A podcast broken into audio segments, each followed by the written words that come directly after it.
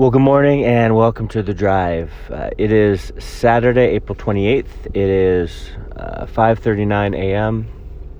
and I've been really busy with ministry stuff. So last night I went to sleep at like 9:30, so up at 4:30. My goal is to get 7 hours of sleep at least.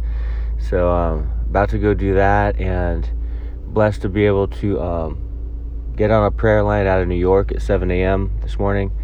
To teach for half an hour and then pray for half an hour with a bunch of people. So that'll be a blessing. And then I get to coach my two daughters' game today, and we're the Rockies. And then right after that, run into a men's lunch to fellowship and to teach. So another busy day, but busy in a good way. Ministry is always a blessing because that's what I'm called to do full time. That's what I get to do, and God's really filling up my schedule, so I'm stoked. I'm excited. And so this Saturday I was looking at 1 Corinthians chapter 10. Let me get to it really quick before I pull out of the driveway. 1 Corinthians chapter 10, verse 13. No temptation has overtaken you except such as is common to man. But God is faithful, who will not allow you to be tempted beyond what you are able. But with the temptation will also make the way of escape, that you may be able to bear it. So, sometimes it feels like there's no way out. What I mean is, sometimes temptations will come. Not sometimes, oftentimes temptations come, because they do. That's what the enemy does. Him and his workers make it a point to tempt you at every angle, at every weakness. They study believers to see where they're the weakest so they can take them away from the Lord. But sometimes it seems like there's no way of escape. It seems like things are so difficult that there's just nothing I can do. There's no way I can get out of this. I don't know. I just have to give in. I don't know. Like, but there is. We just have to discern. Have our spiritual eyes open, if you will. And when those temptations come, take it. Take that way. Take that way of escape.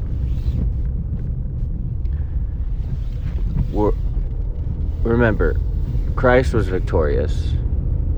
And therefore, we can resist those things. Sometimes we just think we're not victorious, or we act like Christ hadn't been victorious. And so when temptations come, we just give in because we're victims, you know, and that's not how to live.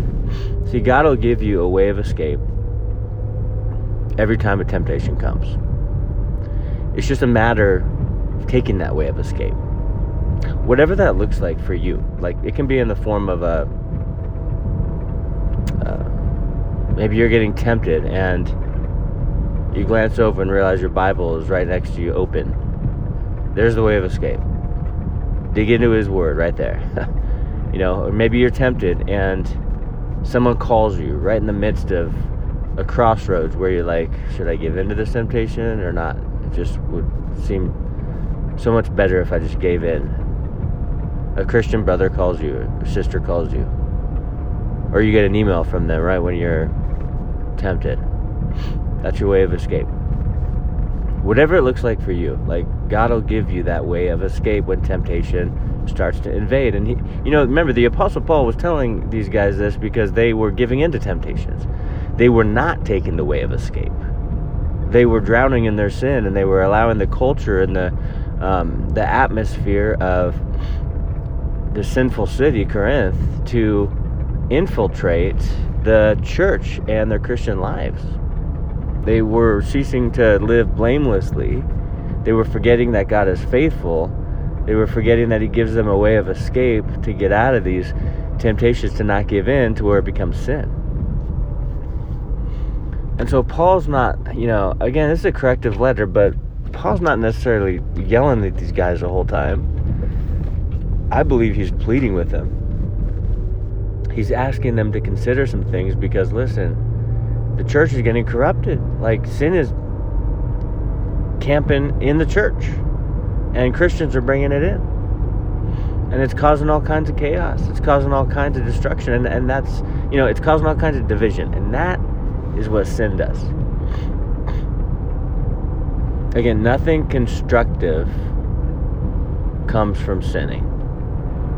Nothing good comes from sinning. Kind of like nothing constructive comes from an explosion. It destroys, it messes up, it breaks apart. And that's what sin does. But the beautiful thing is God gives us the strength to resist, and He practically gives us the way of escape. I can't not talk about this verse without thinking of Joseph. You know, he was tempted. And you know, as you read there, it wasn't this one-time thing. He was actually tempted by Potiphar's wife continually. Like he was, in a sense, bombarded with temptation to sin sexually with this married woman. And it got to the point where he had no choice but to, well, he did have a choice, and he made the choice to run out of that place, right? And even though he was framed, and even though it seemed like nothing good came out of him escaping and running away, it, you know, we know his whole story. We know Joseph's whole thing is he was thrown into prison and then raised up, and then God used him in a mighty way because of his faith, you know, because of his loyalty to God, his loyalty to the Lord. And so sometimes it even seems like, okay, if we take this way of escape, if we resist this temptation, then it's still going to be difficult. And you know what? It might be. But step back and look at the big picture, you know? It's never a bad action to resist sin. It never is, right? It never is. The consequences come when we give in to the sin. And unfortunately, again, the Corinthian church was started to look like the world. And instead of the church having an influence in the city was having an influence in the church. And that's a problem. When the church looks just like the carnality in the world, it ceases to be a church.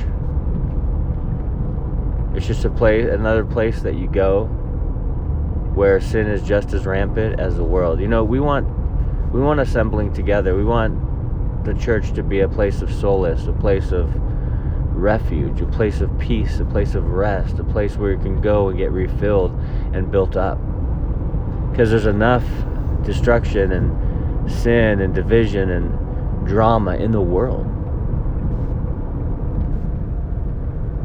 And so we don't want the church to go the way of the world. You know, being set apart, in, you know, individually in Christ, yeah, that's an important thing, right? But as a church as well, we need to be set apart. Set apart for the Lord. And part of that is taking the way of escape. And think about this. This is in chapter 1 as well of 1 Corinthians. Chapter 1, verse 9, I believe. It says, God is faithful. So why was that mentioned here, talking about temptation and the way of escape then? God is faithful. Well, because God is faithful to give you a way of escape. God is faithful to give you the strength to resist. God is faithful to be there with you and help you to discern what's good and what's evil. You know, God is faithful to never leave you alone, to fight these battles on your own. God is faithful to be there always, all the time. Sometimes we forget God is even with us, and that's why we get into so much trouble. Because we're like, oh, it's just me now. You know, being alone, being on your own, it leads to all kinds of sin. And oftentimes people won't take the way of escape because there's no accountability there. There's no good biblical counsel. And so, just beware, just be aware of those temptations that so easily ensnare us. You know, it's not, oftentimes, you guys, it's not like we have okay, we have a list of 100 temptations, you know, of all these different things. Usually it's one or two things that I've found, at least, that Christ followers struggle with. There's one or two things that they keep falling back into, that it's their, like, default sin. And they're tempted in those things, and they're like, oh, I'm just going to give in. Those are the things. Those are the weaknesses that the enemy knows. And he tries to attempt to lure you back in there and use those things to make you fall back again and condemn yourself. You know where you're weak. I know where I'm weak. God's revealed that to us. It's just a matter of praying for his strength to be, you know, to help us in our weakness. His strength is made perfect in our weakness, right? So it's possible to take the way of escape. It's possible to resist temptation on a daily basis. But we have to look to Jesus for wisdom. We have to look to him as our rescuer in every situation. And he will be, because he's with us always. Well, God bless you guys. Hey, love you guys. Have an amazing Saturday, and we'll talk to you tomorrow.